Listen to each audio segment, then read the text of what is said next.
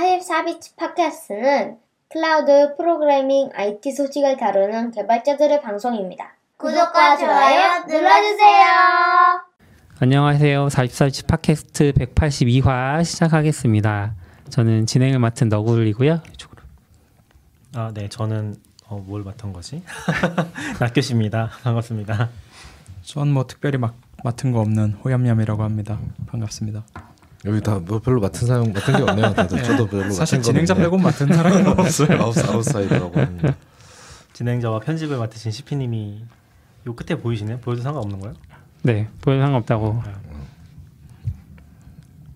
네, 오랜만에 낙규님이 나오셔서.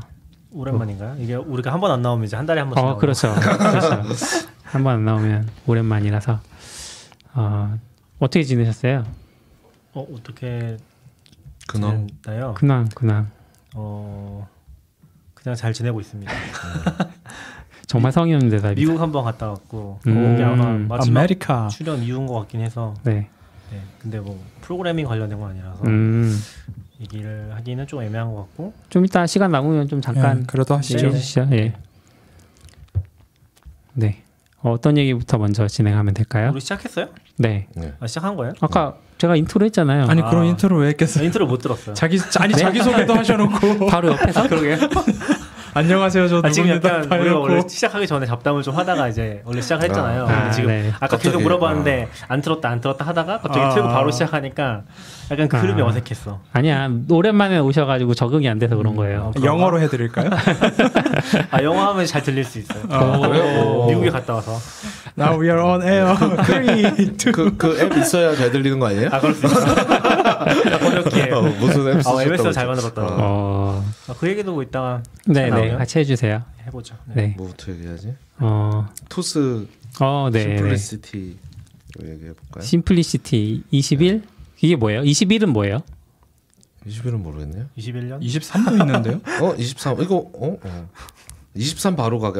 링크 제가 잘못 달았네요. 23이네요. 20, 나도 헷갈렸네요. 21년 사이트를 제가 링크를 네. 했나봐요. 매전하고 있는 거군요. 전 그래서 21가지 팁? 뭐 이렇게 생각하고 있었는데 뭔가 이게 뭐예요? 무슨 토스에서는 디자인 컨퍼런스잖아요. 디자인 컨퍼런스. 네. 최근에 2년 됐나요? 3년 됐나? 그 개발 컨퍼런스는 뭐죠? 이름이? 토스 개발 컨퍼런스? 토스 개발자가 슬래시 23도 아까 트위터 보니까 자꾸 그 네. 카드 올라오는 거 보니까 지금 등록 받는 것 같고 한 2년 3년 된 것 같아요. 그래서 디자인 컨퍼런스는 심플리시티고 그 개발 컨퍼런스는 슬래시라는 이름으로 하는데 여기 토스는 사실 이런 거 되게 잘해서 준비를 되게 잘 하는.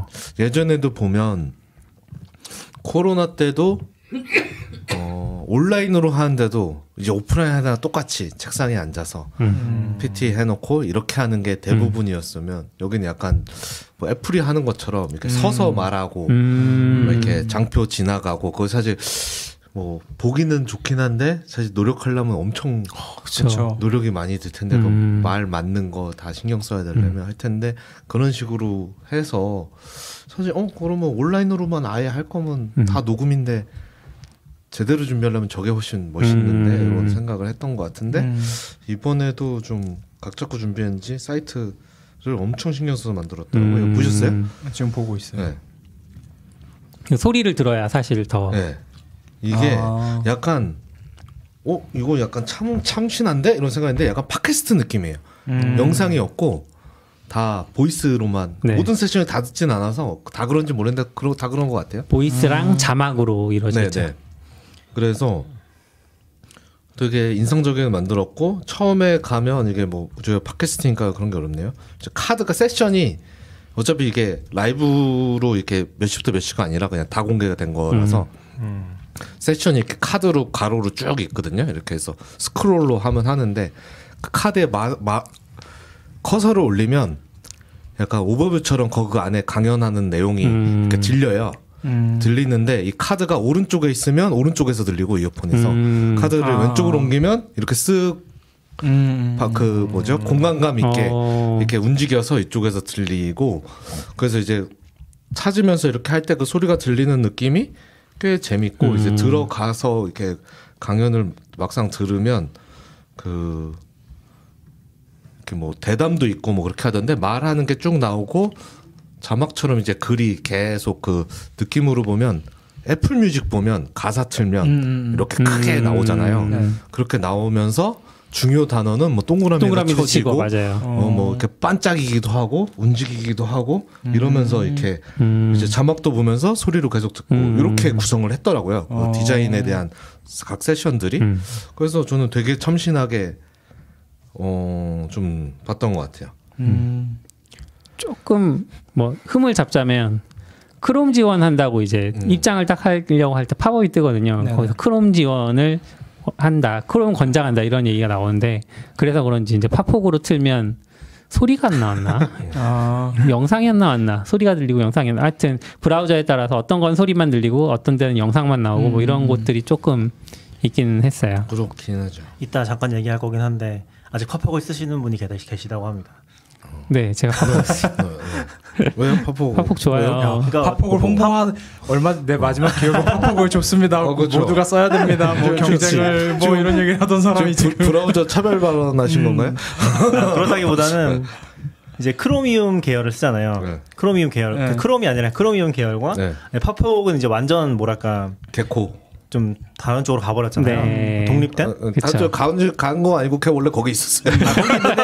거기 있는데 비중이 떨어지면서 이제 확실히 옛날에 이제 크롬이 확실히 예전보다 더 아이 느낌으로 자리 잡는 느낌? 그리고 그냥 개인적으로 잠깐 봤을 때 얘기를 해보자면 이게 확실히 저는 좀 못 따라가는 것 같긴 한데 지금 토스 심플리시티 얘기하시려는 거죠? 네네. 네. 근데 이건 오프라인 행사는 안 한 거예요? 안 한 것 같아요. 그냥 네. 세션 공개만 했다. 한 번에 딱 공개한 것 같은 느낌이던데요. 근데 저는 사실 이 방식을 그렇게 좋아하진 않는 것 같아요. 왜냐면은 전 독립적으로 뭔가 하는 걸 별로 안 좋아해요. 독립적이라는 게 유튜브에 뭐예요? 올리는 게 좋아. 나중에 왜냐면은 지속성 유튜브에 때문에. 올려야지 10년이 가서 남아 있어요. 그렇죠. 근데 이렇게 해놓으면은 사실 나중에 담당자 바뀌거나 관리 안 되면은. 사라지거든요. 사실 이 방식이 좀 위험한 게 크로미움에서 어느 기능이 디플리케이트돼서 지원이 안 된다 하는 순간 있죠. 사이트 접근이 이제 어려워지는 거잖아요. 그런 거는 있을 수 있죠. 그래서 그런 부분들 생각하면은 이렇게 하는 것도 좋지만 동시에 유튜브도 올려주면은 또 그 플랫폼 쓰는 사람들은 편하게 볼 수 있잖아요. 뭐 꼭 유튜브여야 하는 건 아니지만 어쨌건 지금 좀 제너럴한 플랫폼이긴 하니까 사실 이 정도면 토스가 팟캐스트를 열어도 되죠. 그것도 뭐 심플리시티 팟캐스트의 시리즈로 쭉 해서 하나 시리즈로 딱 올리는 거. 옛날에 애플 팟캐스트에 뭔가 강의 올려놓는 것처럼 그런 거. 그런 심플리시티 23 한 다음에 쭉 한번 올리고 끝 해버리면 사실 차에서 듣기에도 좀 편하긴 하잖아요. 그럴 수도 있고. 그렇죠. 그렇게 하면은 좀 뭔가 내가 쓰는 플랫폼, 그러니까 다른 사람들이 이미 이용하고 있는 플랫폼이나 그런 형식을 써주면은 얘기하신 것처럼 되게 많은 걸 다 듣고 싶을 수도 있잖아요. 너무 좋아가지고 내용이 그런 거 이제 그냥 쭉 들을 수 있는데. 여기 꼭 들어와서만 꼭 들어야 되는 것 자체가 좀 아쉽다. 사실은 잘 안 듣게 되더라고 이렇게 돼 있으면. 넥슨도 별개 사이트를 운영을 하고 맞아요. 그리고 옛날에 데뷰도 넥슨은 정확히 기억이 안 나는데 데뷰는 확실히 사이트들이 옛날 거 다 망가졌고 영상이 안 나오거든요. 완전 옛날 것들.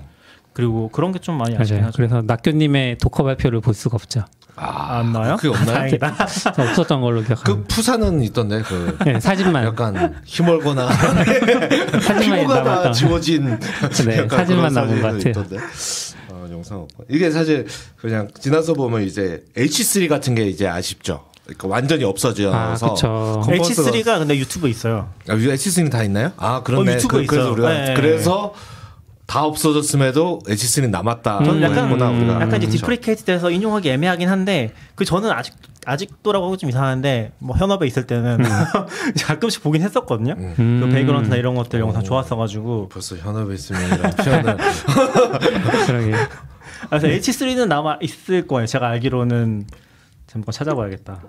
이제 검색이 제대로 안 잡히네. H3라고만 하면 H3 팟캐스트라고 나오는데 얘기하신 게 아닌 것 같은데. H3 2013인가? KTH에서 옛날 파란 운영. 지금 남아 있어요. KTH 콜프라고 오거니제이션도 있어요. 거기서 이제 H3라는 개발 컨퍼런스를 그 재생 목록에 2011년이랑 2012년 게 있어요. 예전부터 근데 전 이 얘기를 했었는데 시피님도 참여하셨던 그 ROR 랩 같은 데서도 그러니까 이게 사람들이 많이 보는지 아닌지 떠나가지고 약간 보정 관점에서는 좀 중요하긴 하죠. 네. 죄송 지금 바꾸 발언을 정정해야 되는데 데뷔가 언젠가 이걸 다 정리를 했네요. 다시? 지금 네 낙규님 영상도 올라와 있어요. 그런 건 네. 확인 안 하셔도 괜찮을 것 같고요. 근데 얘네 사이트들은 다 매년 만들었어요. 맞아요, 맞아요. 그래서 옛날 사이트 들어가면 영상이 안 나와요. 그래서 지금 얘네가 debut.kr 밑에 그 서브 디렉터리를 다 만들어놨어요. 연도별로. 그러니까 옛날 거 들어가면 안 될걸요? 지금 더 옛날 거. 아, 더 옛날 거? 네. 더 옛날 2013년까지는 되던데? 그러니까 13년, 영상은 안 나올 거예요. 13년까지 되면 그런가? 아, 2013년... 아니요, 네이버 건 나올 거예요. 그쪽은 플레이어가 이미 있으니까. 데뷔는 나올 것 같은데? 그 전 것도 안 되는 게 있었는데 뭐 나중에 한번 확인해 볼게요. 지금 나오는 것 같아요. 근데 무슨 얘기인지 아는 것 같아. 지금 보면 나오거든요. 네, 근데 이게 그러니까 여긴 유튜브가 아니라 어떻게 보면 당연한 선택이기도 한데 이제 자기 네이버에 비디오 플랫폼이 있으니까 거기다 올려놨는데 네. 중간에 저도 기억이 가물가물한데 깨졌던 적이 있는 것 같은 기억이 있어요. 근데 지금은 어차피 데이터는 있으니까 네. 지금은 다 나오긴 하네요. 2013년 거 나오면 네, 다 나오겠죠. 그리고 이게 행사하는 입장에서도 중요한 게 한번 해놓고 신경 안 쓰는 게 제일 좋아요. 아, 그렇죠. 이것도 누군가 10년 전 거를 살려야 된다. 아무도 안 볼 텐데 그걸 살리고 있을 사람도 없거든요. 그렇죠. 사실. 기본은 그렇죠. 네. 그래서 이제 요즘은 그래도 많이 해보니까 다 잘하는데 이제 처음에 만들 때 예를 들어 뭐 심플리시티다. 그러면 이제 심플리시티 org 도메인을 산 다음에 행사를 해요. 그러고는 다음 해가 돼서 도메인이 말려서 그러니까 그것도 그렇고 23이 붙어야 되는데 24 이걸 어떻게 하지? 그러면 작년 도메인이 바뀌어. 그러니까 첫 해부터 연도를 붙이고 시작할까? 그 고민이 되게 그쵸. 근데 처음에 할 때 나중에는 안 익숙한데 첫 해에는 좀 어색하거든요. 그게 약간 연도가 패스가 하나 있는 게. 그렇죠. 계속 할지 알 수도 없고. 보통 여기 회사니까 그렇고 개인이 하면 서브 도메인을 하면 좀 귀찮으니까 이제 패스로 한단 말이에요. 그럴 때 좀 고민이. 맞아요. 근데 저는 어차피 이게 컨텐츠에 대한 비판 전혀 아니고 컨텐츠는 이렇게 공유해주면 너무 좋은 거 같긴 해요. 저는 관심 있는 거 들어볼 수도 있을 것 같고. 그냥 나중에 다시 듣고 싶을 때 듣기가 어려워질까봐에 대한 걱정인 거죠 사실은. 근데 저는 어쨌든 기획은 되게 참신해서 이런 생각을 어떻게 했지? 이런 생각이 저런 걸 보면은 이제 크롬도 도커처럼 이거는 크로미움 버전 몇이라는 도커에서 돌아가게 만들었다 뭐 이런 식의 게 브라우저 차원에서 지원을 해주면 신경 안 쓸 수 있는 거잖아요. 옛날 브라우저를 싹 깔 수 있어야죠. 네, 그렇게 할 수 있게. 그러니까 크롬에 뭔가 크롬은 플랫폼이고 거기서 이제 뭐 그러니까 도커에서 커널 갈아 끼우듯이 그런 식으로 할 수 있으면 뭔가 되지 않을까 싶기도 약간 그 컨텐츠랑 그 시절의 웹브라우저까지 같이 보존하는 그런 그런 식으로. 예. 근데 브라우저는 이제 에버그린 브라우저로 에선 다 돌아가야죠 이제는. 에버그린 브라우저는 뭐예요? 이제 계속 업데이트 되는. 요즘 다 그렇지 않으니까 버전이란 게 없잖아요. 자기 크롬 버전 알고 있는 사람. 아 그렇죠. 이제 없잖아요. 맞아. 이제 모든 브라우저가 이제 다 그렇게 됐죠. 엣지까지 나옴으로써. 되고. 이런 그래서 돌아가면 다 돌아갈 거고. 근데 아마 이렇게 만드는 게 이게 저희 팀에서도 와 이런 거 어떻게 만들었지 이런 얘기 했는데 뭐 내부적으로 공통화도 하고 했겠지만 이거 그냥 노가다거든요 제가 보기엔. 이거 맞아. 텍스트 지나갈 때 글자 하면서 중간에 동그라미 쳐주고 막 이런 AI를 쓰진 않았을까요? 아, 근데 저도 진짜 깜짝 놀란 게 확실히 이게 내부적으로 업데이트 많이 되고 있다는 걸 느끼는 게 유튜브 자동 자막도 되게 많이 좋아졌어요. 한글이 좋아졌더라고. 영어는 원래 너무 좋았는데 한글도 이제 그러니까 이제는 약간 패러다임을 바꿔야 되는 게 내가 발음을 어느 정도 정확하게 해주면은 거의 100% 된다. 이런 느낌으로 접근하는 게 맞을 것 같더라고요. 그래서 AI 같은 거 써서도 이런 걸 굳이 하고 싶다면은 그런 걸 했는지 모르겠지만 그냥 제가 아는 예전 지식으로는 그냥 노가다다. 노가다죠. 노가다다. 근데 이제 이 노가다를 크롬에서 하고 파이썬에서 하면 너무 힘들거든요. 진짜. 제 생각엔 이것도 보편적이라고 하면 좀 이상한데 구식의 형식이 있잖아요. SML 같은 자막 프로토콜 있잖아요. 프로토콜이라고 해야 되나? 그 포맷이 있잖아요. 그거 안 쓰고 자체적으로 포맷 만들었을 것 같아요. 그렇죠. 뭐 당연히 틀을 만들고 뭐 했는데 이제 그것도 이제 노가다라는 거죠. 그렇게 해보고 또 여기 테스트 해보고 다시 돌아가서 하고 막 했을 것 같은데 아무튼 재밌게 봤어. 이제 그 트위터에서 계속 저 얘기하는 걸 봤는데 이제 디자인 컨퍼런스니까 디자이너가 아니고 이제 들어가서 보진 않았거든요. 뭐 그 세션을 듣고 있겠나 했는데 그 다음에 계속 나와서 눌러서 들어갔다가 오 신기하게 만들었네 이런 생각을 맞아요. 일단 다양한 시도를 하는 건 좋은 것 같아요. 이런 것도 해볼 만한 것 같고 네 어렵다. 너무 어렵다. 너 저한테 너무 너무 그래? 이것도 일단 뭐 저도 직접 봐봐야 알겠지만 뭐 그래야지 뭔가 말할 수 있는 것도 생기긴 하겠지만 저도 이 사이트를 지금 막 보고 막 그런 거라서 그런데 아 이렇게 하면은 다음에 어떻게 하려고? 라는 생각도 들고 생각해 보면은 지금 아싸님이랑 너울님도 준비하고 계신 거 아닌가요? 뭘 준비해요? 컨퍼런스를 뭐요? 미니 컨퍼런스 이제 준비하시는 거 아닌가요? 아 회사에서 미덤 얘기하시는 거죠? 이렇게 해주시는 거죠? 미덤 얘기하시는 거죠? 아 네. 저희는 유튜브에 올릴 거예요. 여태까지 방금 얘기했잖아요. 방금 이거 엄청 노가다거든요. 전체적으로 만들 필요 없다. 네, 저희 그냥 유튜브에 그렇죠. 올리고 행사 홍보는 페스타로 네. 하고 뭐 심지어 문장 하나하나 하트를 할 수 있게 놨어요. 네네. 저 정도로 힘을 쏟기는 참 힘들 것 같아요. 근데 저는 차라리 이렇게 할 거면은 검색을 할 수 있게 해주면 좋은 것 같아요. 아 검색이 없네. 그치. 지금 두 가지 꼽으신 것 같아요. 검색 가능성과 유지 가능성. 그렇죠. 근데 저는 기본적으로 그냥 보편적인 게 좋아. 저는 사실 제 스타일은 그냥 진짜 HTML 쓰는 거거든요. 근데 이제 그건 너무 시대에 많이 지쳤죠. 아무튼 네. 너무 고생하셨을 것 같아요. 맞아. 그렇죠. 만드신 분들은 대단하죠. 이거 아이디어도 좋고 구현도 그쵸. 깔끔하고. 그래서 생각보다 힘을 많이 쓰네. 근데 사실 이런 게 좀 잘 되기 어려운 게 대부분의 많은 회사가 좀 규모가 있으면 실력적으로 안 되진 않는데 다른 중요한 일이 있으니까 우리가 시간을 컨텐츠 팀이 여기 주입해서 이것만 만들고 있을 수가 없잖아요. 그래서 그 사이드 프로젝트로 주문을 만들려고 할 수도 없고 하다 보니까 보통은 좀 노멀하게 나오는 게 좀 어찌 보면 아무래도 네, 당연한 근데 팀이 따로 어떻게 붙었지 이런 생각이 들 정도로 일단 당연히 팀 따로 있을 것 같고요. 네. 뭐 외주가 있었을 수도 있고 너무 막 뭔가 할 수는 없으니까 외주 왠지 여기서 이런데 집착하시는 분들이 있을 것 같아요. 그 동그라미나 막 이런 거 하는 거는 외주 썼을 가능성도 있을 것 같고 아르바이트생이 그런 거는 특정 자막 위치 싱크 맞추고 하는 거는 그걸 전문으로 하던 분들이 있잖아요. 동영상에서 자막 맞추는 거 이런 거 하듯이 그러니까 그런 건 할 수 있었을 것 같고 사실 이런 거 만든 과정도 궁금하고 어떻게 팀을 구성했는지 그리고 뭘 썼는지 자바스크립트만으로 가능한 건지 아니면 캔버스를 쓴 건지 막 이런 것도 사실 전부 이제 막 난독화를 해놨을 테니까 읽기도 어려울 것 같은데 그런 과정들이 궁금하긴 하네요. 그렇게 들으니까 개발 컴퍼스인 슬래시 23에서 나오는 거 아닐까요? 심플리시티를 만든 어떻게 방법.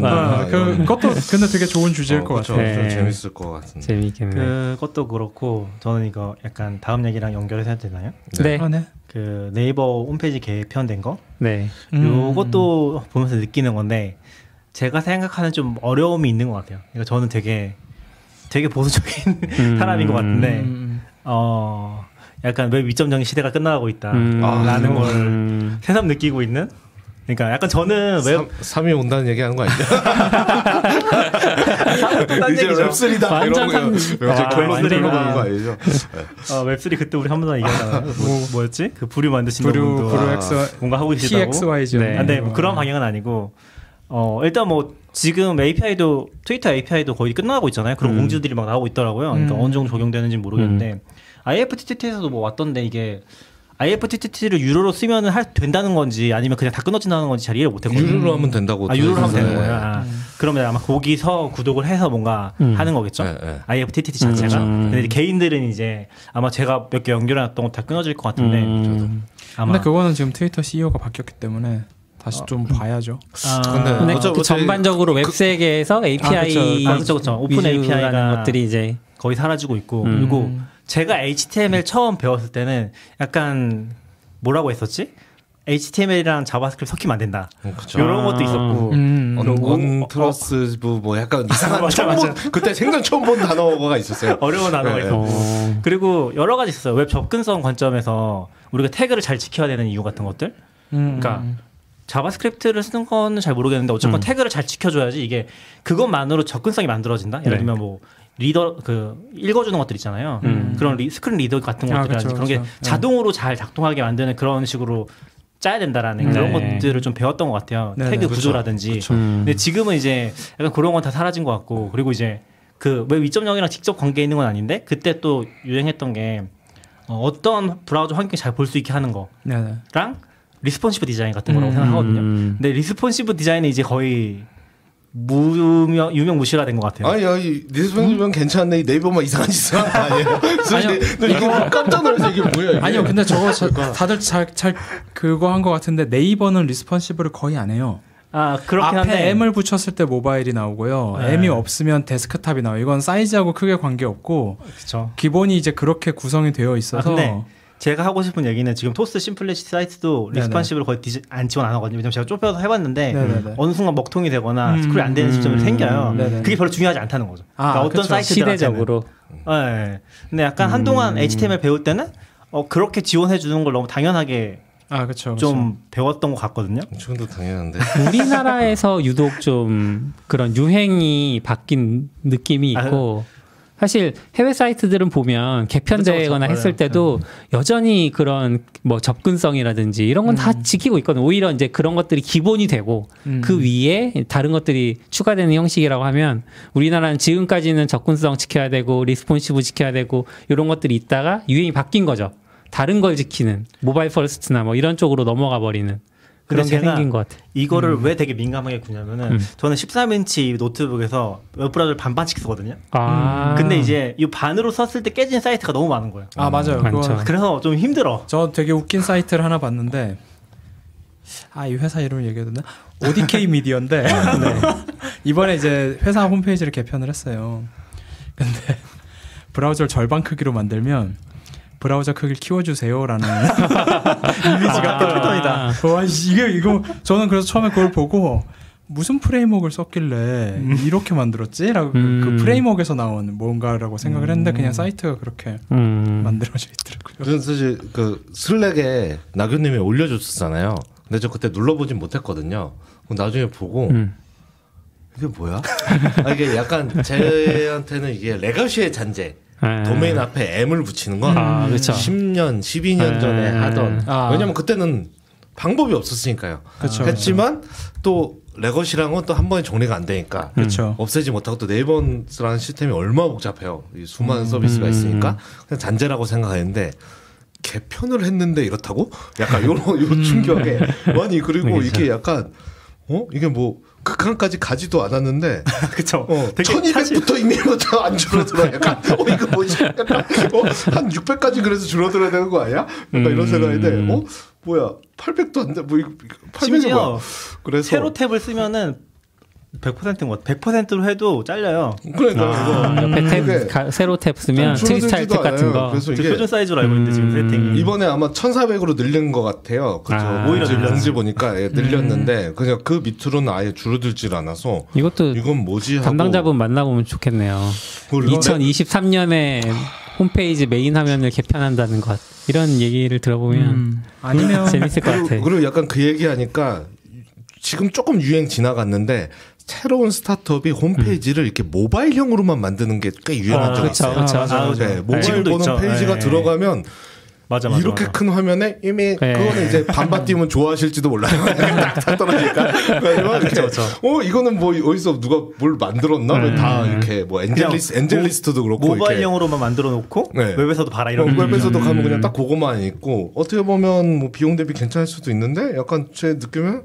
너무 답답해서 이게 뭐지? 내가 왜 이 작은 화면으로 이걸 하고 있어야 되지? 사실 이런. 모바일형은 사실 정보를 소비하는 수단이 아니잖아요. 대부분의 경우에 보면은 다 뭔가 축소돼 있고 정보가 다 웹으로 가야만 제대로 나오고 막 그런 것들이 많아가지고 어려운 것 같아요. 근데 소비를 보통 모바일에서 하고 이제 생산을 데스크탑에서 하는 식으로 이제 보통은 가지 않아요? 그러니까, 그쵸. 그러니까 모바일은 소비를 하려고 하다 보니까 이제 소비형 인스타그램 같은 애들은 뭐 웹이랄 것도 거의 없고 그냥 폰에서만 되고 아이패드에서는 패드용 앱도 없고 심지어 그거를 외국에서도 왜 여긴 아직도 패드가 없냐 그랬더니 이제 좀 우리 그럴 여력이 없다. 우린 생각보다 큰 회사가 아니다. 막 그런 얘기도 나오고 한 걸 보면은 사실 이렇게 모든 거를 다 지원하는 게 쉽지 않다라는 건 알겠는데. 저는 그냥 요 네이버 이 페이지를 보면은 위에는 모바일처럼 돼 있고 아래는 이제 좀 웹처럼 데스크탑 용처럼 돼 있는 것 같아서 왠지 바꾸는 중인 것 같다. 베타로 오픈하지 그랬나라는 생각도 좀 드는데. 요즘 추세인가? 그러게요. 저도 한 달 전인가 제 사촌 동생 갑자기 전화가 와가지고. 네. 이거 모바일에서 그러니까 회사에서 외주를 맡겼는데 사이트를 모바일에서 보면 요만해진 거죠. 그러니까 그냥 전체 페이지가 줄어든 거죠. 그냥 하나도 보이지가 않는 거죠. 네. 줄이긴 줄인 거예요. 잘린 거죠. 아니요, 그냥 리사이즈가 돼가지고 네, 줄인 것 같아요. 그러니까 줌아웃이 됐다고요. 네, 네. 깨지고 막 이렇게 된 것 같아요. 그래서 근데 이제 이거 왜 이래? 왜냐면 그냥 일반 사용자 입장 그 사람은 이제 IT 세상선생 IT가 아니니까 이제 그걸 모르니까. 근데 자기가 본 사이트는 그런 사이트를 별로 본 적이 없는데 근데 우리가 외주한 사이트는 이렇게 나온 거지. 그래서 했더니 그런 건 못 한다. 했다는 거야. 그래서 저한테 전화 못 하는 거냐? 아니면 이게 어려운 거냐? 그래서 어렵지 않다. 아, 근데 이제 아주 많은 걸 하면 어려울 수 있지만 그냥 봤을 때 이제 그런 IT 관련 아닌 회사의 사이트가 뭐 복잡해봤자 뭐 얼마나 복잡하겠어요. 그쵸. 그러니까 이제 그 정도 수준에서 어려운 건 아닐 거. 난 보지도 않았으니까. 그래도 정직하게 대답했네요. 못한다라는 건 앞에 내가 못한다는 거죠. 불가능하다는 아니니까. 이거는 그렇게 어려운 건 아니다. 이거는 약간 해서 그러는 했는데 또 이런 걸 보면 또 이게 또 그냥 보수적이라서 생각이 그냥 예전에 갇혀있는 요즘 주제는 안 그런 건가. 작아져 있으면 이렇게 모바일 키우고 이렇게 보고 이러면 되는 건가? 약간 이제 누가 그럴 수 있잖아요. 야, 네이버 봐, 네이버도 안 해? 약간 이러면 나머지는 다 이제 할 말이 없어지죠. 사실 우리나라에서 네이버가 표준. 저는 사실 네이버가 이번에 좀 아쉬운 것은 그런 그 선두주자라는 그 것도 있다고 생각하거든요. 네. 이제 누가 야 이거 반응용 돼야지 이건데 네이버도 안 하는데 그러면 할 말 없죠. 네이버는 안 해도 우리가 해야지. 약간 하면 약간 말도 이상한 것 같아요. 이런 거 볼 때 좀 아쉬운 게 그거 같아요. 네이버가 어쨌든 웹으로서 선두를 계속 보여줬으면 좋겠는데 기술적인 어떤 걸 보여줬으면 좋겠는데 확실히 이쪽이 인력 대비 돈이 안 든다고 해야 되나? 그런 게 있다 보니까. 그리고 또 그것도 있겠죠. 네이버가 워낙 크니까 이런 데를 바꾸려고 해도 훨씬 진짜 제대로 주어진 기간 안에 제대로 만들려면 아마 모르긴 몰라도 지금 요거 개편할 때 투입된 인력보다 훨씬 많은 인력이 못해도 2~3배 되는 인력이 좀 더 오랜 기간을 했어야 아마 완전히 됐을 텐데 그러기엔 너무 개편이 오래 걸리는 것 같고 막 그런 것들이 또 섞이면서 전 그냥 약간 일찍 오픈했다? 왠지 리스폰시브 되는 뭐 이런 거는 다음 버전 때 이제 나가겠습니다. 뭐 그럴 수도 있죠. 뭐 그런 식으로 간 게 아닌가. 일단 그렇게 기대하고 있습니다. 저는 뭐 넣고 싶은 게 많아서 그렇지 않나라는 생각도 좀 들고, 그러니까 기획단에서는 되게 이거 넣고 저거 넣고 일단 뉴스는 무조건 나와야 되고 약간 뉴스 있어야 되고 날씨 있어야 되고 막 하는데 그럼 작아졌을 때 어떻게 할까요? 했더니 다음에 하시죠. 이렇게 됐을 수도 있는 거거든요. 워낙 여기 나와야 될 게 많으니까. 근데 제가 시대가 바뀌었다고 느끼는 것 중에 하나는 이거에 대한 비평도 그렇게 많진 않아요. 불만이라고 해야 되나? 하나 글 하나 쓰시죠. 요즘 그러니까 진작에 요즘 시대의 웹을 보며 느끼는 사람들이 그렇게까지 민감하지 않다? 는 것도 있을 것 같아요. 웹 브라우저에선 되나? 저는 약간 느끼는 게 옛날에 아까 얘기했던 웹 2.0 시대에 유명했던 지금도 웹 2.0의 시대입니다. 인플루언서들이라고 해야 되나? 네. CSS나 이런 거 하시던 분들이 있었잖아요. 네. 그분들이라면 이거는 말도 안 된다라고 비판했을 것 같거든요. 근데 그분들도 이제 약간 퇴물이 된 느낌이고, 이제 약간 JS 쪽이랑 이제 좀 나가면서 그분 기술적으로 좀 치고 나가시는 분들이 그런 걸 선도해 나가는 느낌인데, 그때 얘기했던 어떤 원칙 같은 것들은 뭐 지키는 사람들도 있긴 한데 좀 무시하는 경우도 생기는 것 같아요. 채팅창에 그리고 사람들 별로 신경 안 쓴다. 채팅창에 최승우님이 예전에 네이버 엔지니어분 뵀을 때 들었던 얘기를 해주셨는데 하루에 몇억 뷰 트래픽을 처리해야 하기 때문에 부득이하게 페이지 용량을 줄이는 방향으로 간다. 그걸 얘기해주셨고 반응형은 아무래도 스크린 사이즈를 다 커버하려면 이제 화면 크기가 고정적이게 되면 안 쓰는 코드가 되니까 그래서 그렇게 된 거 아니냐 이런 얘기도 해주셨네요. 아니 뭐 가능성은 있지만 그래도 저는 그러니까 동의는 못하겠다. 우리 입장에선 해줬으면 좋겠는데 어려운 게 있는 거잖아요. 물론 그럼 네가 가서 하든가 그러면 이제 저도 못할 수도 있지만 그래도 좀 다른 세계일 수도 있죠. 전 이거랑 이 상황이랑 좀 비슷하게 근데 그거랑 또 다르게도 규모가 다른데 전에 이제 사람들이 이제 카카오가 이중화 안 된 거. 그러니까 전 그때 놀랐던 게 카카오도 이중화를 못할 정도로 어려운 건가? 그러니까 저는 한국에선 카카오까지는 했을 줄 알았거든요. 뭔가 규모적으로는. 그럼에도 불구하고 할 수 없을 정도로 진짜 힘든. 근데 이것도 회사 규모에 따라서 너무 당연하게 느껴지는 게 어떤 회사한테는 그 규모 때문에 어려운 것도 있을 수 있겠다? 그런 생각도 들고. 뭐 그런 거는 어디나 있긴 하죠. 네. 내부 사정은 뭐 말은 못 하지만 네. 있고 분명히 뭐 내부에서도 수많은 악유가 있어. 그러니까 아무래도 네이버도 사실 아까 말한 저는 그 웹표준이나 접근성 뭐 그게 지금은 무시되고 있다고 생각하진 않고 여전히 중요한 가치고 사실 그땐 그렇게 얘기했던 게 너무 무시됐기 때문에 오히려 더 소리내서 왜냐면 아무도 신경 안 쓰니까 소리내서 지금 이제 좋아진 세상이 된 거라서 오히려 좀 더 무시되는 느낌이 반대로 이제 날 수도 있다고는 생각을 하는데 내가 무슨 얘기를 하려고 얘기를 하는지 잘 기억이 안 나네요. 그런 건 좀 있을 것 같아요. 제가 네이버를 다닐 때는 IE6가 꼭 지원이 돼야 됐어요. 점유율이 1.87%였는데 1% 그때 정책이 1% 미만 전까지는 지원한단가 뭐 이런 거였어요. 그러니까 이게 제가 너무 없애고 싶어서 매일 봤는데 이게 줄지 않아 1.87%. 지금은 이제 없어진 거 아니에요? 지금은 이제 어느 순간 그러니까 결국은 1% 미만이라는 규정과 관계없이 IE6를 그냥 내려버렸는데 그랬겠죠. 그러니까 그걸 너무 접근성을 다 확보하려고 해도 어렵고 하니까 그 중간을 찾아야 되는데 지금 이게 약간 이거보단 더 해야 되지 않을까가 우리 생각인 거고 근데 이제 내부적으로는 또 뭐가 있었겠죠. 네. 맞아요. 전 좀 아쉬운 거는 사실이에요. 네. 지금은 그래도 그때보다 훨씬 쉬우니까 그때 i6 버리고 싶은데 그때랑 다르죠. 예, i7 나와. 그렇죠. 근데 사실 그 현실은 i6도 하고 7도 해야 돼. 8 나와. 6, 7 해야 돼. 또 IA에는 7 호환 모드가 있어. 둘은 또 달라.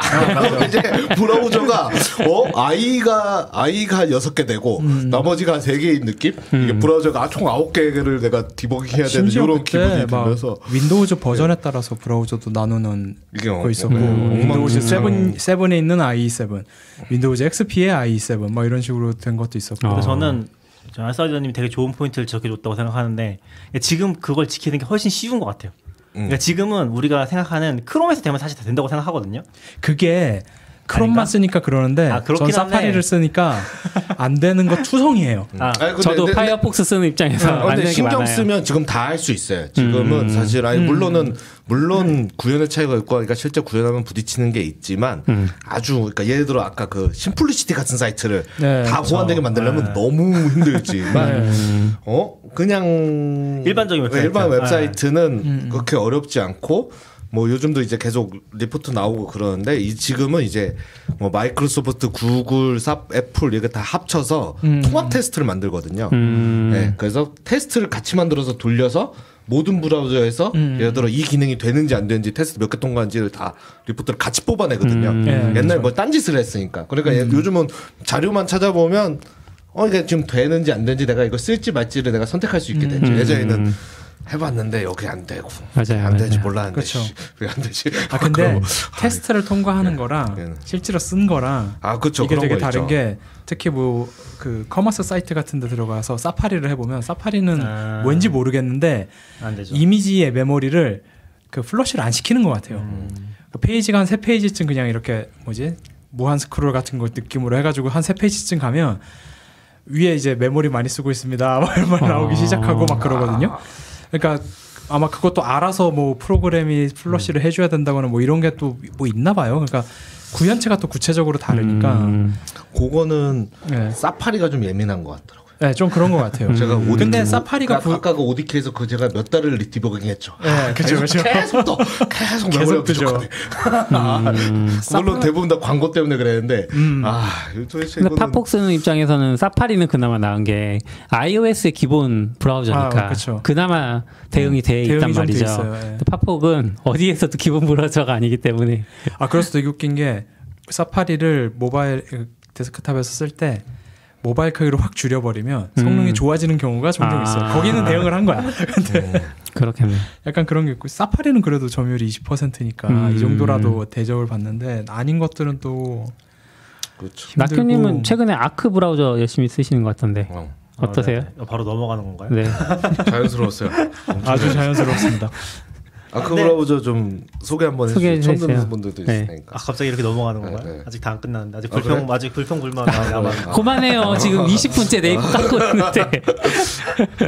아, 네이버가 우리한테 광고해주면 안 할 거죠. 아크 브라우저 쓰시는 분 있나요? 지금? 저요. 전 설치만 해봤어요. 남자님 많이 쓰세요? 저는 요즘 웹을 쓸 때 3분의 1은 아크 쓰는 거 같아요. 3분의 1은 사파리 쓰고 있고. 아크 브라우저가 지금 크로미움 기반의 새로운 브라우저라고 생각을 하면 되는데, 이거 누가 소개시켰지? CP님이 알려줬나 처음에? 근데 저는 되게 사실 충격을 받았고. 어떤 점에서요? 일단 웹사이트에 들어가보면 이게 무슨 장난치는 건가. 그게 무슨 내가 제대로 들어온 건가 지금 여기? 그러니까 아크 그 앱을 홍보하는 사이트. 네, 맞아요. 예. 그럼 이게 지금 무슨 사이트지? 내가 여기 제대로 들어온 건가? 이 아크 브라우저라는 게 브라우저인지 확신이 안 서는 거예요. 그래가지고 좀 당황했었고, 거기서부터 되게 힙한 느낌을 좀 주거든요. 근데 써보면은 확실히 얘네가 추구하는 컨셉을 확실히 가지고 있어서 다른 브라우저들이랑 좀 다른 것 같아요. 크롬이나 이제 사파리나 저는 이제 한동안 엣지 많이 썼거든요. 왜냐면은 팝폭을 되게 좋아하긴 하는데, 팝폭에서 탭을 좀 헤비하게 쓰다 보니까 아마 쓰실 것 같지만 트리스타일 탭이라는 걸 썼거든요. 그게 거의 필수로 썼는데, 아무래도 이게 서드파티로 만들어졌다 보니까 약간 좀 오작동이라든지 불만이 있는 부분들이 좀 있었어요. 근데 그러다가 이제 엣지가 크로미움 기반에서 아예 새로 탭을 지원하잖아요. 멀티컬 탭을. 그러면서 이제 저는 엣지로 좀 넘어갔었고. 근데 그렇다고 엣지가 마음에 드는 건 아닌 거는, 약간 그 브라우저 어드레스 바에서 자동 완성되는 그런 기능들이 파이어폭스보다 훨씬 약해요. 파이어폭스는 내가 옛날에 검색했던 것들이라니 그런 걸 기반으로 거기서 치면은 바로바로 딱딱 나와주는데, 엣지는 예를 들면 약간 그 띄어쓰기 기반으로 인덱싱 그런 느낌? 그래가지고 잘 안 찾아지더라고요 그런 게. 저는 그냥 제목 같은 거 기억해서 검색하거나 하는데 그런 게 좀 잘 안 되는 느낌이라 좀 많이 불편했었고. 근데 어쨌거나 그냥 똑같은 브라우저거든요. 그냥 브라우저, 그냥 웹사이트를 보는 브라우저인데, 아크는 확실히 좀 컨셉이 있어서 좀 특이하게 느껴졌어요. 쓰다 보면 크롬에 스킨십 온 것 같은 딱 그 느낌이에요 저는. 그러니까 내부적으로 프리퍼런스도 전부 다 크롬 거 그대로 쓰고 있고, 패스워드 싱크도 결국 구글 걸로 하고 있고. 그거는 크로미움 기반이라서 그런 건가요? 그렇죠. 그러니까 그쪽은 아예 손을 안 대는 거죠. 그렇죠. 이 회사는 그쪽은 아예 신경 안 쓰고, 그거는 구글이 알아서 할 테니까 거기에 완전히 맡기도록 하고, 나머지만 이제 뭐 외관이나 구체적인 사용성 이런 거만. 예를 들어서 여기 같은 경우 유튜브를 보고 있는데 새로운 탭을 그 창에다가 띄우면 그 유튜브가 알아서 PIP로 빠지는 뭐 그런 거를 해놨어요. 그러니까 유튜브 중독되긴 되게 좋게 만들어놨어요. 뭔가 그런 미묘한 불편함들을 되게 그런 걸 새롭게 그런 것도 접근했군요. 그 다음에 뭐 사이드바나 뭐 이런 것들 다 빼면은 되게 그 웹페이지가 하나의 온전한 앱처럼 보이게. 그러니까 뭐 주소바도 다 안 보이고 사이드바도 다 빠지고 뭐 해가지고 그렇게 만드는 그런 노력들을 많이 해서, 쓰다 보면 이거 나쁘지 않은데? 혹은 이제 지금까지 내가 쓰던 웹을 좀 더 어플리케이션처럼 쓰게 하는. 그래서 뭐 지라나 이런 거 쓸 때 오히려 경험이 전 더 좋았고.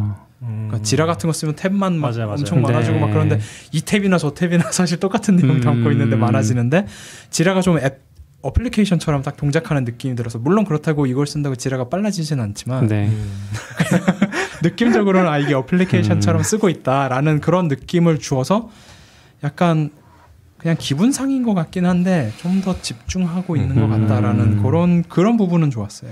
저는 방금 얘기한 거에서 조금 보태서, 그러니까 아마 차이가 느껴지거나 느껴지게 할 수 있는 제일 중요한 포인트가 컨텍스트 전환이라고 생각하거든요. 그러니까 저는 이게 파이어폭스에서도 그렇고 엣지에서도 크롬도 그렇고 다 실패했다고 생각해요. 그러니까 컨텍스트 전환하기가 쉽지 않고, 그 브라우저를 프로필 따로 만들어놔도 관리가 쉽지 않거든요. 근데 아크에서는 그게 지금 스페이스라는 걸로 다 통합이 돼 있고, 내가 원하는 컨텍스트를 스페이스에 만들어 놓으면은 스페이스를 우리 화면 왔다 갔다 하는 것처럼 그 맥에서 스크린 왔다 갔다 할 수 있는 기능이 있잖아요. 그 요 손가락 3개로 이제 당기면 날아가잖아요. 날아간다? 아무튼 변환할 수 있는데 그런 것처럼 여기서도 이제 비슷하게 바꿀 수 있거든요. 그럼 내 콘텍스트를 여러 개 만들어놨을 때 바로바로 그걸 바꿀 수 있고, 그 스페이스라는 개념도 좀 특이한 게, 사실 우리가 웹 브라우저에서 탭은 탭이잖아요. 물론 고정시킬 수도 있는데 고정은 그냥 고정돼도 뭐 꺼지고 별로 그냥 큰 의미는 없잖아요. 근데 여기서는 고정시켜 놓은 웹사이트를 스페이스별로 만들 수 있거든요. 그럼 걔네들은 그냥 항상 거기 떠 있는 거예요. 꺼도 다시 그 페이지가 리로드 돼요. 들어갔을 때. 그런 식으로 그 컨텍스트를 통제할 수 있게 만들어 놓은 거, 그게 전 좀 좋았던 것 같아요. 그래서 예를 들어 제가 뭐 투자 관련된 거라든지 아니면 프로그램 관련된 거라든지, 지금 제가 44비치 탭을 따로 만들어놓지는 않았지만 그런 관련 리서치를 한다든지, 그리고 따로따로 만들어 놓고서 보통 많이 보는 사이트 이제 고정시켜 놓고서 쓰면은 콘텍스트 전환이 굉장히 빨리 된다. 예를 들어 회사 거 쓰다가 아니면 내 개인 거 한다든지, 아니면 또 다른 것도 만들어서 한다든지, 그런 전환이 프로필보다도 훨씬 자연스럽게 잘 되는 것 같아요. 근데 이게 그 세션상에서까지 되는 안 됐던 것 같긴 한데, 그런 컨셉이랑 좀 다르긴 한데 그게 일단 제일 좋았던 점. 개인적으로 궁금했던 게, 아크가 이제 스페이스 기능을 좀 고도화하면서 특정 웹사이트는 특정 스페이스로 바로 띄우기, 이런 기능도 최근에 추가된 것 같더라고요. 그러니까 뭐 예를 들면 지라는 업무용 스페이스로 무조건 띄워. 근데 그런 경우에 내가 지라를 개인용으로도 쓸 수 있잖아요. 그럼 이런 경우는 어떻게 되는 거지? 그건 세상에서 제일 어려운 문제입니다. 아무도 풀지 못한 제일 어려운 문제인데 지금 이게 서브 도메인까지 매핑하면 되지 않을까요? 일단 지라는 서브 도메인으로 해서 할 수 있게 되어 있는데 그거와 별개로 웹에서 지라는 로그인 세션을 하나만 유지할 수 있어요. 그러니까 개인용 지라에서 무조건 로그아웃을 해서 업무용으로 가야 되고, 그래서 아마 현재 아크 방식에서는 안 될 것 같아요. 근데 이제 파이어폭스는 그게 되거든요. 컨테이너 방식이기 때문에. 그거는 파이어폭스가 잘 그 컨테이너를 컨테이너 정확히 얘기하면 그 플러그인이 잘 만들어진 거고. 아크는 아직 그것까지는 안 가 있는 것 같아요. 해줄 수도 있긴 하겠죠. 뭐 지금은 정확히 모르겠는데 안 됐던 거. 채팅창에 오지님이 올려주셨는데, 최대 장점은 스페이스 기능으로 AWS 계정별로 콘솔 열어놓고 작업할 수 있다는 점이. 그런 것도 있을 수 있겠죠. 네, 된다고 하네요. 컨테이너, 이 말이면 컨테이너로 스페이스가 구분되어 있다는 소린데? 세션 된다는 건데? 된다고 합니다. 근데 요거는 다시 실험해보고 한번. 저는 그렇게 컨텍스트가 많지 않아서. 저는 처음에 딱 써봤을 때 뭐 지금 브라우저에서 저는 크롬을 주로 쓰는데 별로 불편하지 않아서 그런지 뭐 크게 인상을 뭐 많이 받진 않았는데 제가 처음에 봤을 때 좀 신기했던 건, 이게 그 아크 사이트 가면 만든 곳이 더 브라우저 컴퍼니 어브거든요. 그리고 아크 가면 약간 뭐 더 브라우저 컴퍼니 오브 뉴욕의 친구들이 만들었습니다. 이렇게 돼 있어서 뭐지 이건 약간 제가 아까 했던 얘기 그거잖아요. 이게 누가 이런 걸 만들지? 근데 여기 보니까 근데 얘는 정보를 좀 숨기는, 일부러 말을 안 하는 것 같더라고요. 근데 여기 사이트의 소개를 보면 아워 팀 소개에 그냥 이렇게만 써 있어요. 저희는 회사를 매각한 창업자, 전직 인스타그램 엔지니어, 테슬라와 미디엄의 전 디자이너 책임자, 다수의 구글 크롬 졸업생, 아마존 S3의 창립 엔지니어, 스냅, 슬랙, 핀터레스트의 졸업생 등이 모인 팀입니다. 쟁쟁하네요. 쟁쟁한데 이제 이제 사진 올리고 뭐 이렇게 하고 이런 거는 그거 왜 3.0이잖아요. 저는 그 속에 그런 사람들을 아는 사람들이 모였다 하면 저랬을 줄 알았는데. 유튜브 엄청 많이 해요. 얘네요? 얘네 유튜브 많이 해요. 수출을 많이 해요. 그 뭐야, 새로운 기능 소개되는 이메일 있잖아요. 거기에도 거의 대부분 유튜브 영상이 항상 첨부돼 있고. 그거 나왔을 때도 엄청 얘네 유튜브가 핫했는데, 엣지가 그 새로 스플릿 그 기능을 지원한 적이 있거든요. 그걸 지원을 딱 했는데 원래 아크가 먼저 지원하고 있었어요. 그랬더니 아크가 막 유튜브 만들어가지고 지금 우리는 뭐 10몇 명짜리 회사인데 뭐 10만 명 넘는 회사가 우리의 아이디어를 도용했다 막 이러면서 다 생각할 수 있는 거 아니에요? 우리가 고소할 거야 이런 느낌이 아니라 그냥 재미로 그런 얘기들을 막 했죠. 그래서 다 뉴욕 사는 사람들인가? 유튜브에서 좀 화제가 됐었어요. 이젠 아니겠죠? 오진님이 스페이스별로 세션이 별도래요. 그랬나? 근데 저 안 그랬던 것 같은데? 저는 아크 쓰면서 좀 애매했던 게 별도예요? 스페이스가 여기가 보면 새 창을 계속, 그러니까 크롬 기반이니까 새 창을 띄울 수 있어요. 근데 스페이스들은 그 안에 탭들이 공유가 돼요. 그래서 제가 스페이스 1을 쓰다가 딱 닫았어. 근데 새 창으로 이미 몇 개를 열어놨기 때문에 계속 그 창이 유령처럼 계속 나와요. 이게 좀 말이 좀 오케이. 웃기긴 한데 스페이스 1로 새 창을 만들었는데 그러니까 새 창이 3개인데 전부 다 스페이스 1을 갖고 있다. 그러면 스페이스 1을 하나 닫아도 2개를 더 닫아야 스페이스 1을 완전히 닫을 수 있는 거죠. 그런 게 좀 약간 헷갈리는 포인트여가지고 이쪽에 그 이런 거 개선해 주세요 라는 메일도 보냈고 그 다음에 아무래도 다들 초기에 쓰셔서 낙연님도 계속 불만으로, CP님도 불만으로 얘기했어요. 한글 입력이 엉망진창인 거. 저 얼전트로 계속 보냈거든요. 세 번 나올 때마다. 이거 코리안 입력 안 된다. 얌얌님 때문에 바뀌었네, 최근에. 저도 보냈어요. 네. 그래서 얼전트로 캡처해서 한글 못할까봐 하나씩 캡처해서 보내고, 그리고 이제 아까 스페이스 이야기한 것도 사실 아까 말한 대로 얘네들이 대부분의 기능을 다 구글 크롬 그대로 해. 자기들은 거길 건드리지 않아요. 그래서 구글 프로필이 기본으로 뒤에 있어요. 네. 그리고 스페이스가 있어서 사실은 N/N이에요. 스페이스 1, 2, 3이 있는데 스페이스 1, 2, 3을 구글 크롬 프로파일 1로 연결하면 아까 말한 세션이 공유되고 세션 1, 2, 3을 구글 프로파일 1, 2, 3으로 각각 하면 분리되는 거예요. 어떻게 하는 거죠? 프로필을 고를 수 있어요. 스페이스마다. 어떻게 골라요? 이거 잘 누르면 있습니다. 아무튼 그러니까 약간 그거 같아요. 애들이 아크를 처음 깔면 자기들을 따라하라고 뭐 알려주는 게 있어요. 그쵸. 이렇게 낙교님처럼 어려움을 겪는 분들을 위해서 이 새로운 세대의 브라우저이기 때문에 과거의 사람들은 모르니까 그걸 잘 따라하면 그런 기능이 있어요. 말 안 하려고 그랬는데 너무 답답해서 안 써보네. 저기도 지금 한분 팬이라서 이게 저는 스페이스를 쓸 일이 없었던 게 전 지금 회사를 안 다니고 있으니까 프로필이 하나거든요. 네. 근데 되게 좋고 그리고 시피님이 또 하나 얘기해 주셨던 건데 이게 이걸 기본 브라우저로 쓰면은 얘네가 예를 들어서 슬랙에서 채팅을 하다가 링크를 누르잖아요. 그러면 브라우저에 띄우는 게 아니에요. 그냥 모달이라고 하나? 그냥 팝업으로 띄워줘요.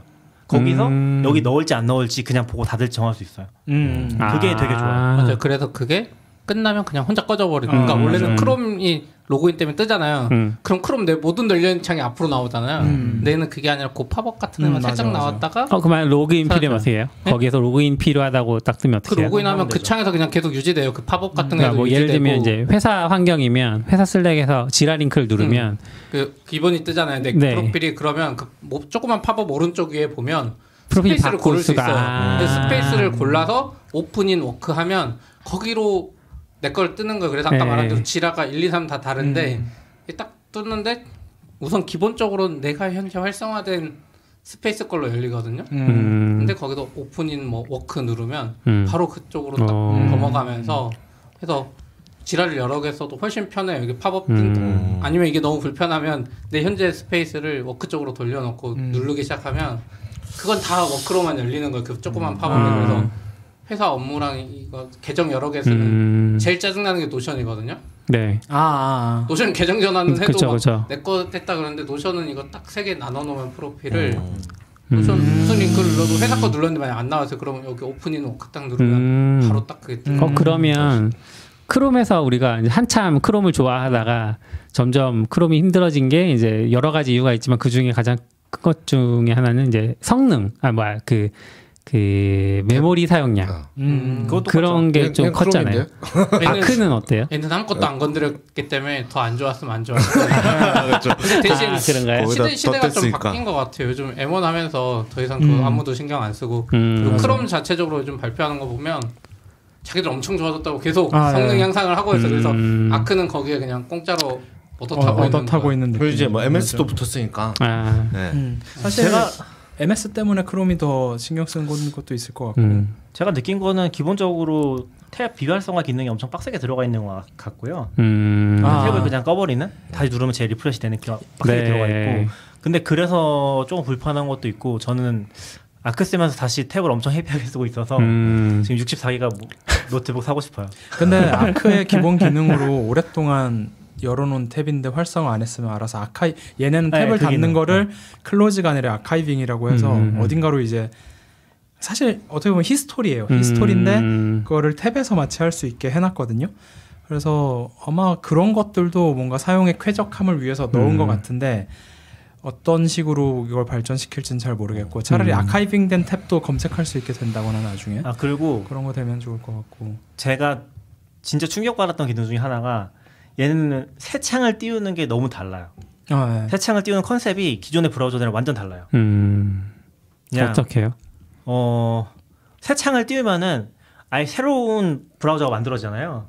보통 브라우저. 네. 네. 근데 얘는 똑같이 그대로 가서 내가 같은 스페이스 놓고 볼 수도 있고 스페이스 바꿔서 비교를 하면서 볼 수도 있고 그게 그대로 유지가 컨텍스트 유지가 돼 있어요. 그래서 윈도우를 10개를 띄워도 다 그냥 그 컨텍스트를 가지고 있는 거예요. 이게 아까 제가 여기서 헷갈리는 부분이라고 했던 건데 새 창을 띄우면 스페이스 1이 두 개가 돼요.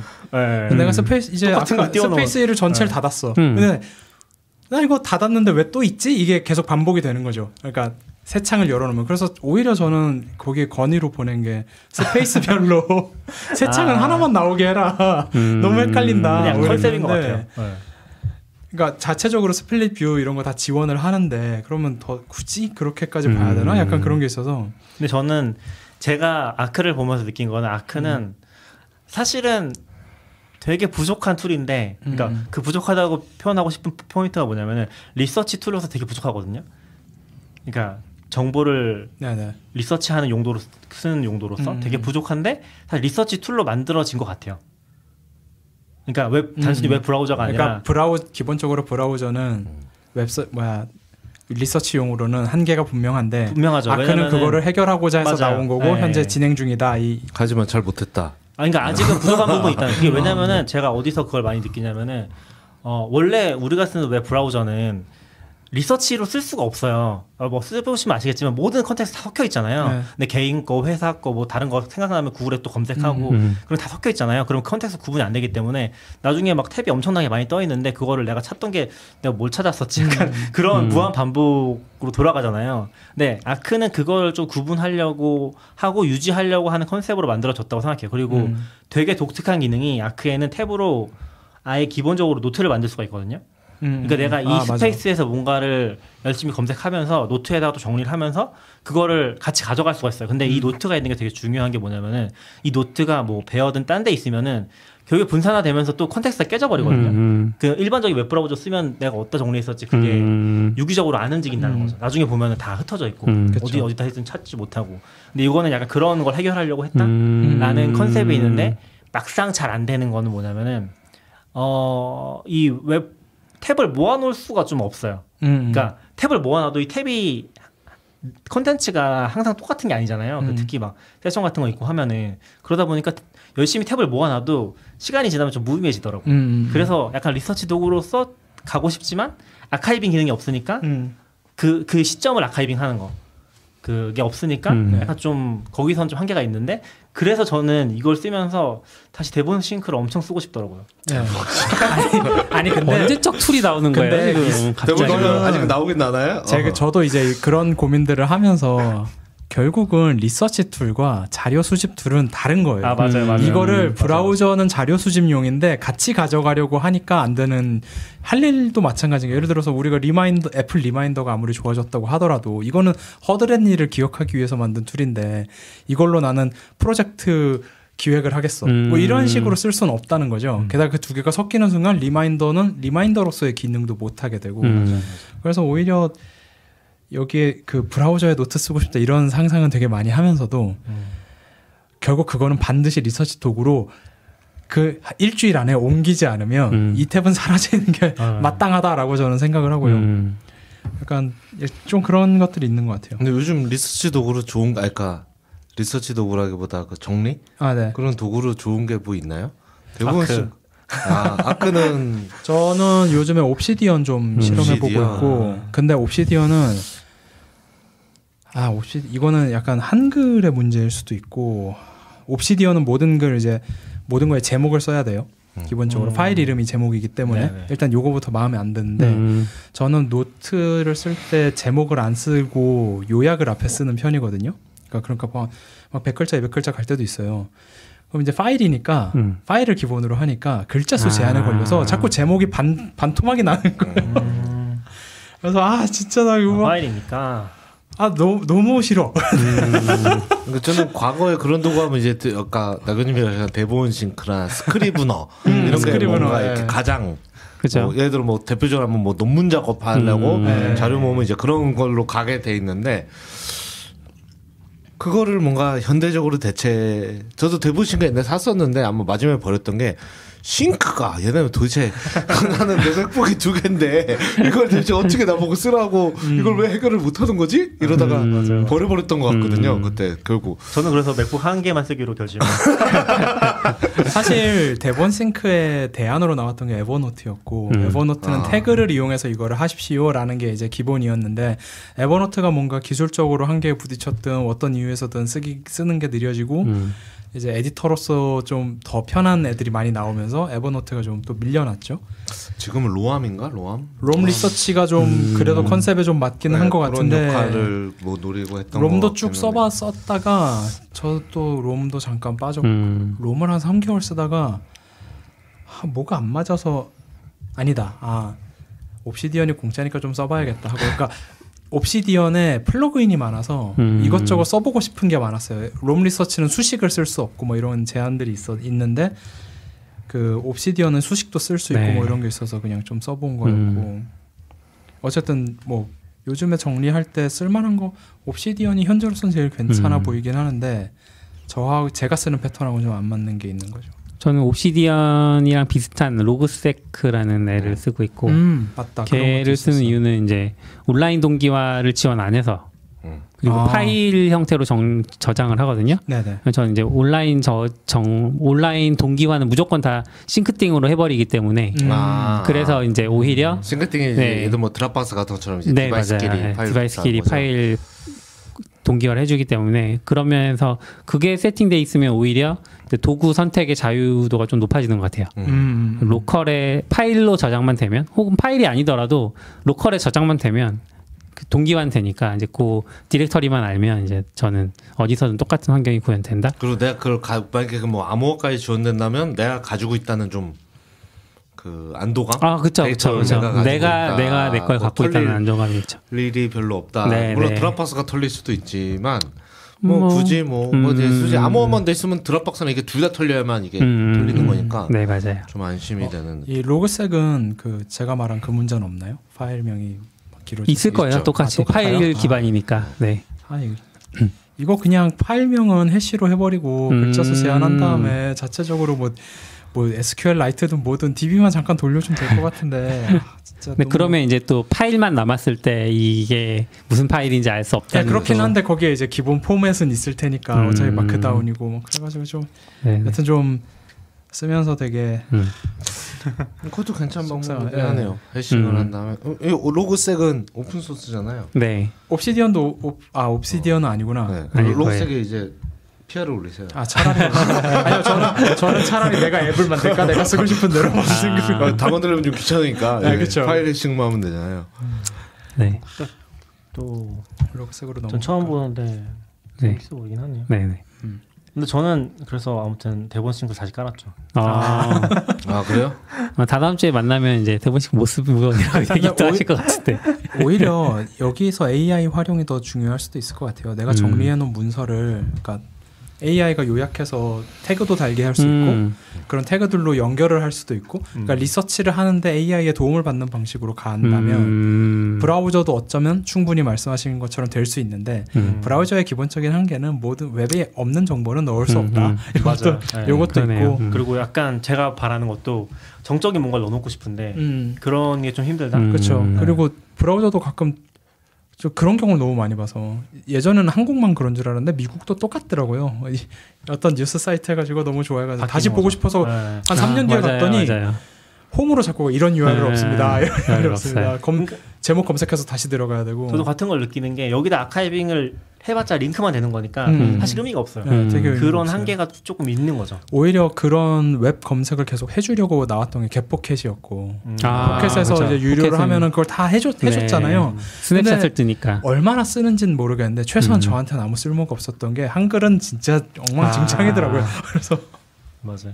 한글 문제 나와서 얘기인데 아크도 제가 봤을 때는 이제 시작인 것 같아요. 왜냐면 지금까지는 그 이게 한글이 어디서 깨지냐면은 한글 두 군데서 깨지는데 이게 우리가 커맨드 L을 누르면은 얘는 그냥 커맨드 팔레트로 돼 있어요. 네. 그 커맨드 L이 어드레스 바로 가는 게 아니라 커맨드 팔레트로 돼 있어가지고 쓸 수 있는데 거기서 한글을 치면은 이제 뭔가 한글이나 키워드를 입력하면 바로 검색을 할 수 있거든요. 구글 창에 띄워가지고.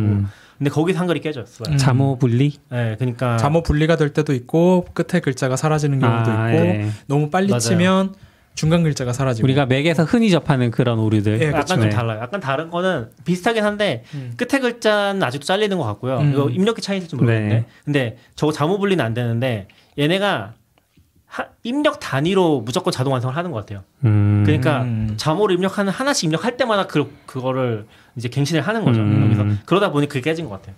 그런 식으로 돼 있어서 이제 좀 불편했었고 그 기능을 전혀 못 쓰고 있으니까 네. 아니면 이제 한 글자 치고 화살표 오른쪽 누르고 한 글자 치고 화살표 오른편을 누르고 이런 식으로 했거든요. 너무 힘든 거죠. 아, 싫어. 그래서 사실 포기할까도 했는데 네.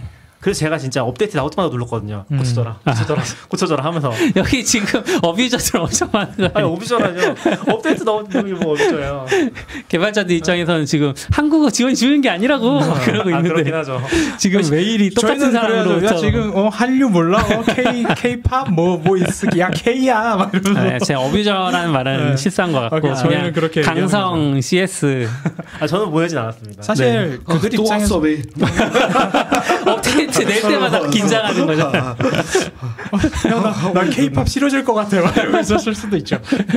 거기랑 이제 커맨드 F 눌렀을 때 검색할 때 그 두 군데서 한글이 안 됐거든요.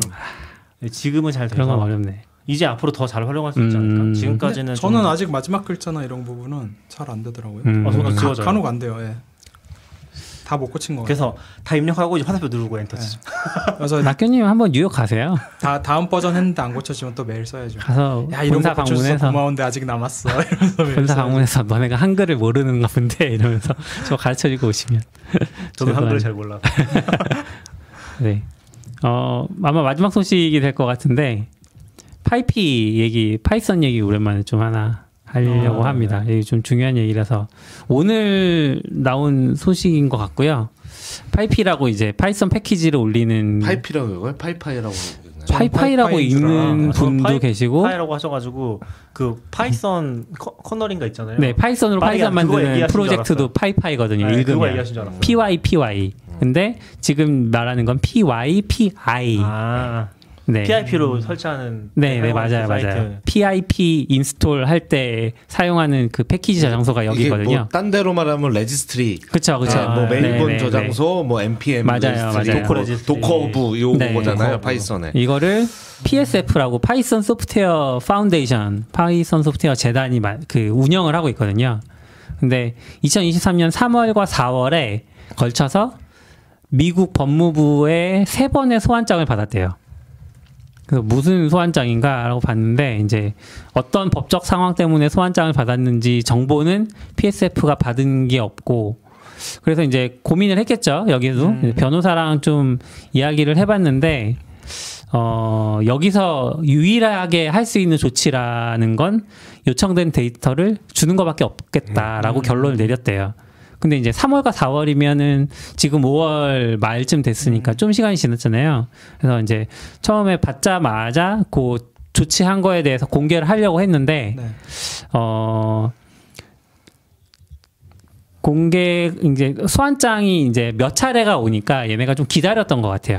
소환장이 더 이상 안 온 시점에 이제 이걸 공개하자. 그래서 이제 그게 지금 시점이 된 것 같고, 네, 뭐 준 개인정보는 뭐 이름, 전화번호, 그리고 주소, 그리고 이 사람이 올린 패키지, 이 사람이 다운받은 패키지 뭐 이런 것들인 것 같아요. 아. 네, 왜 이거를 요청했을까 이런 게 좀 궁금하고 좀 네. 이거 제가 단신으로 올렸다가 지운 것 중에 네 지금 iOS에서 그 클립보드를 복사해서 어딘가로 보내는 앱이 등록됐다가 삭제된 적이 있었고 네, 최근에. 예전에 한번 있었죠. 네, 최근에요. 아, 최근에 또 있었어요. 그리고 안드로이드 TV에서 사용하는 것 중에 말웨어가 생각보다 많다. 그래서 그걸 피하려 뭐 삼성이나 좀 에이서스나 좀 제대로 된 데서 만든 거 써라. 나머지 거에서는 말웨어들 많이 섞여 있다. 뭐 이런 그런 약간 요즘 라이브러리에 섞여 있는 그 해킹 시도 툴들이 생각보다 많이 퍼져 있나 보더라고요. 자바스크립트 쪽에서도 뭐 많을 거다 뭐 이런 얘기도 있고, 그래서 그걸 조사하기 위한 소환장 같은 게 아닐까 이런 생각도 드네요. 그런 식으로 미국 내 데이터나 뭐 네. 비밀 정보들이 어디론가 자꾸 새는 것 네. 같다. 그래서 이제 뭔가 요 라이브러리들이 있는데 누가 만든 거고 어디 사는 애고 뭐 그런 것들이 알고 싶었을 수도 있고요. 그럴 수는 있는데 근데 이게 사실 법무부래니까 사실 뭐 그게 어떤 감으로 봐야 될지 잘 모르겠긴 한데 예를 들어 깃허브 같은 데 가도 투명성 보고서라고 해서 그런 거 요청받은 거 다 그렇죠. 공개하잖아요. 네. 약간 그냥 저도 처음 봤을 때 왜지 했는데 또 보다 보니까 그냥 그런 거랑 비슷한 건가? 그러니까 무슨 일인지 뭐 이게 뭐 재판 일인지 뭐 국가 안보 문제인지 뭔지 모르지만 어쨌거나 어떤 이유로 정부가 데이터 준비나 업체들한테 하는데 이제 깃허브 같은 데는 워낙 크니까 그게 공개할 정도가 되지만 파이파이는 뭐 그 깃허브 같은 거에 비하면 이제 소규모 약간 비영리 단체 같은 느낌이니까 네. 그게 또 약간 민감하게 그렇게 된 거 아닐까 같은 생각이 들기는 하는데 근데 저는 이걸 보면서 파이파이를 이용할 때 뭐 연락처와 어드레스 뭐 비즈니스 이메일 뭐 이런 게 있어야 이걸 쓸 수 있나요? 이런 정보가 그러니까 파이파이 패키지를 올리는 사람들이 등록하는 거 말하는 거 아니에요? 맞아요. 올리는 사람들 이런 걸 굳이 적어야 되나? 그냥 보통 이메일하고 비밀번호만 있으면 로그인한 다음에 그냥 저 한 8년 전에 파이피 패키지를 등록했던 적이 있는 것 같거든요. 네. 뭔가를 만들어서 뭐였는지 기억은 잘 안 나는데 그때 근데 전화번호를 적었던 기억이 없어요. 저도 없어요. 주소도 적었던 기억이 없어요. 그래서 뭐 npm 깃허브만 써도 네. 아이디 패스 이메일만 있죠. 이메일 물론 쓰다 보면 이메일 제가 정도? 이렇게 바이오를 채울 수는 있지만. 뭔가 최근에 강화된 건가 그런 내용이? 아니면 필드가 있을 수도 있죠. 필드가 있어서 뭐 추가로 정보를 입력할 네. 수 있다. 그리고 아마 제 생각에는 뭐 다른 범죄랑 연루돼서 유저 이벤트 같은 거를 추적한다든지 특정 패키지를 추적한다든지 그런 거 아닐까 싶긴 한데 근데 뭐 그런 재밌긴 하네요. 네. 쿼리까지. 그러니까 재밌는 게 이제 어떤 데이터를 공개할 건데 그 데이터를 어떻게 조회했는지 그 쿼리문을 이렇게 같이 공개를 했어요. 그래서 그런 것들이 좀 신기하고. 필드명도 다 적어놓고. 예. 여기 제이슨 B를 쓰는군요 메타데이터에. 안 좋은 거 아니야? 이거 해킹 나올 수도 있잖아요. 내부 데이터를 도출시키는 게. 추상화한 거 아닐까요? 내부에서 뭘 쓰는지 모르니까. 저 그래서 혹시 파이피 ORG 여기 들어와가지고 어카운트 세팅을 봤는데 일단 그라바타가 연결이 돼 있을 수 있고 그라바타 오랜만에 그라바타 네. 그라바타가 워드프레스에 인수됐네? 깃허브에 인수됐어? 워드프레스 모르겠어요. 그라바타 전 계속 그 G 이상하게 돼 있는 G만 봤기 때문에 기본 네, 한 번도 세팅 안 해봤고 2.0 시대의 유산 같은 거 네. 그라바타 정말 이건 정말 너무 천재적인 아이디어다 이런 맞아 어떻게 이런 생각을 했지 아이디어 좋은데 진짜 이렇게 아무도 안 쓰나 어디 가나 그라바타 저는 약간 요즘은 그런 거 없죠. 예전에는 그게 좀 힙하게 느껴졌거든요. 처음 본 사이트에서 딱 가입한 순간 그라바타가 네. 프로필로 딱 뜨는 거죠. 잘 만들었어요. 어디는 약간 처음부터 좋은 인상해가지고 이제 서비스를 쓰기 시작하죠. 요즘은 잘 그런 거 안 해요. 어쨌든 여기에 뭐 회사 정보는 쓸 수 있고요. 라이브를 올릴 때 회사로 올리는 경우가 있으니까 그리고 이메일 정보는 있고 이름 옵셔널. 그러니까 대부분이 옵셔널이에요. 그래서 우리가 아무것도 안 쓴 것 같아요. 저도 메인 메일 요거 등록할 때 쓰는 거 외에는 하나도 안 써놨거든요. 네. 그래서 전화번호 이런 건 도대체 어디서 갖고 오나 했는데 그라바타가 아닐까 싶습니다. 그냥 아무튼 그런 이슈가 있어서 이런 부분들은 참 고민이 되겠다.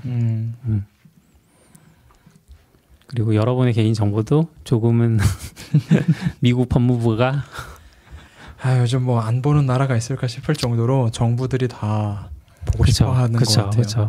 한국 법무부도 여기 요청할 수 있나요? 요청이 할 수 있겠죠. 법무부가 강제권이 있나? 미국 법무부는 요청은 하겠죠. 한국 법무부가 PSF에 강제권이 있을 것 같진 않아요. 미국 법무부는 있어요?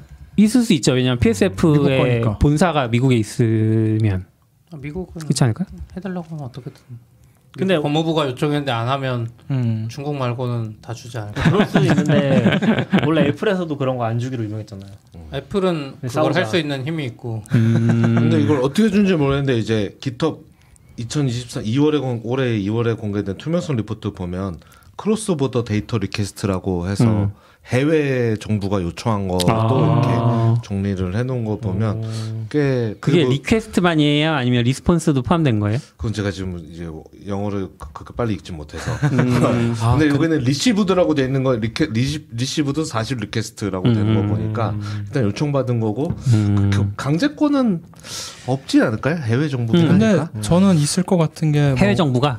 해외 정보, 그 나라에 서비스를 하면 트위터가 한국에서 서비스하면 한국에서 썼던 데이터에 대한 거는 내놓으라고 할 수 있겠죠. 예를 들어 제가 깃허브인데 한국에서 범죄자야. 근데 내가 깃허브만 써. 그러면 사실 우리 경찰이나 정부가 깃허브에 야, 얘 정보 좀 줘봐. 이럴 수 있잖아요. 예, 아니면 얘 접속 기록을 예를 들어 좀 줘봐. 이럴 그 사람이 막 미국인이고 미국 시민권자면은 어려울 것 같은데.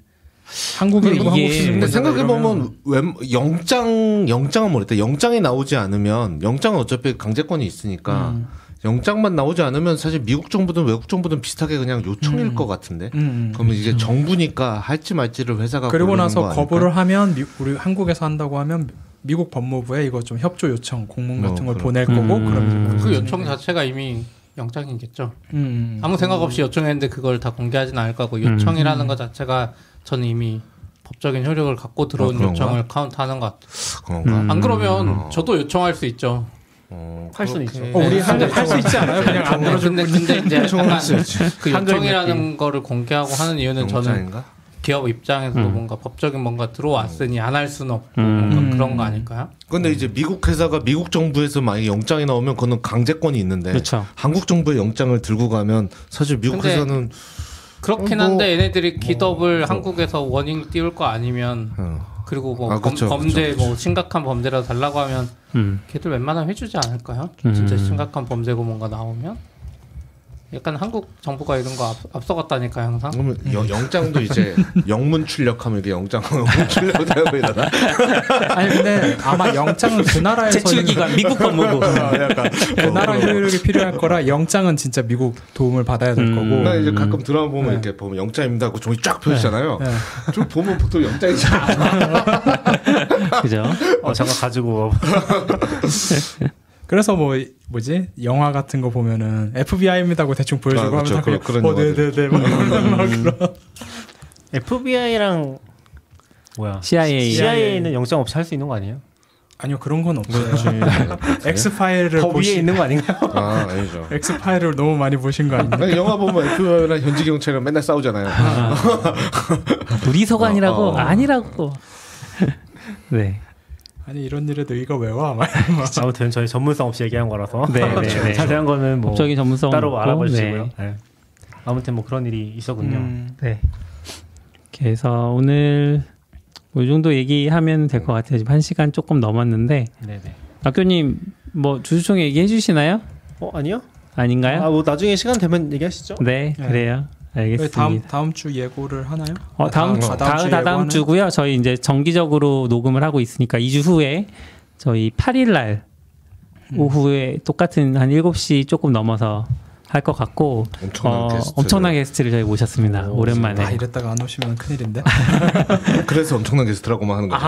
네. 좋네요. 저희가 이제 인공지능과 관련된 그런 얘기들 많이 하고 있는데 그런 저희의 궁금증을 좀 해소도 해주실 겸 해서 또 재미있는 얘기들 들려주실 것 같고 그래서 다음 주에 뵐 수 있으면 좋겠습니다. 그럼 다들 수고하셨습니다. 들어주셔서 감사합니다. 다들 감사합니다. 지금 종료할게요. 감사합니다.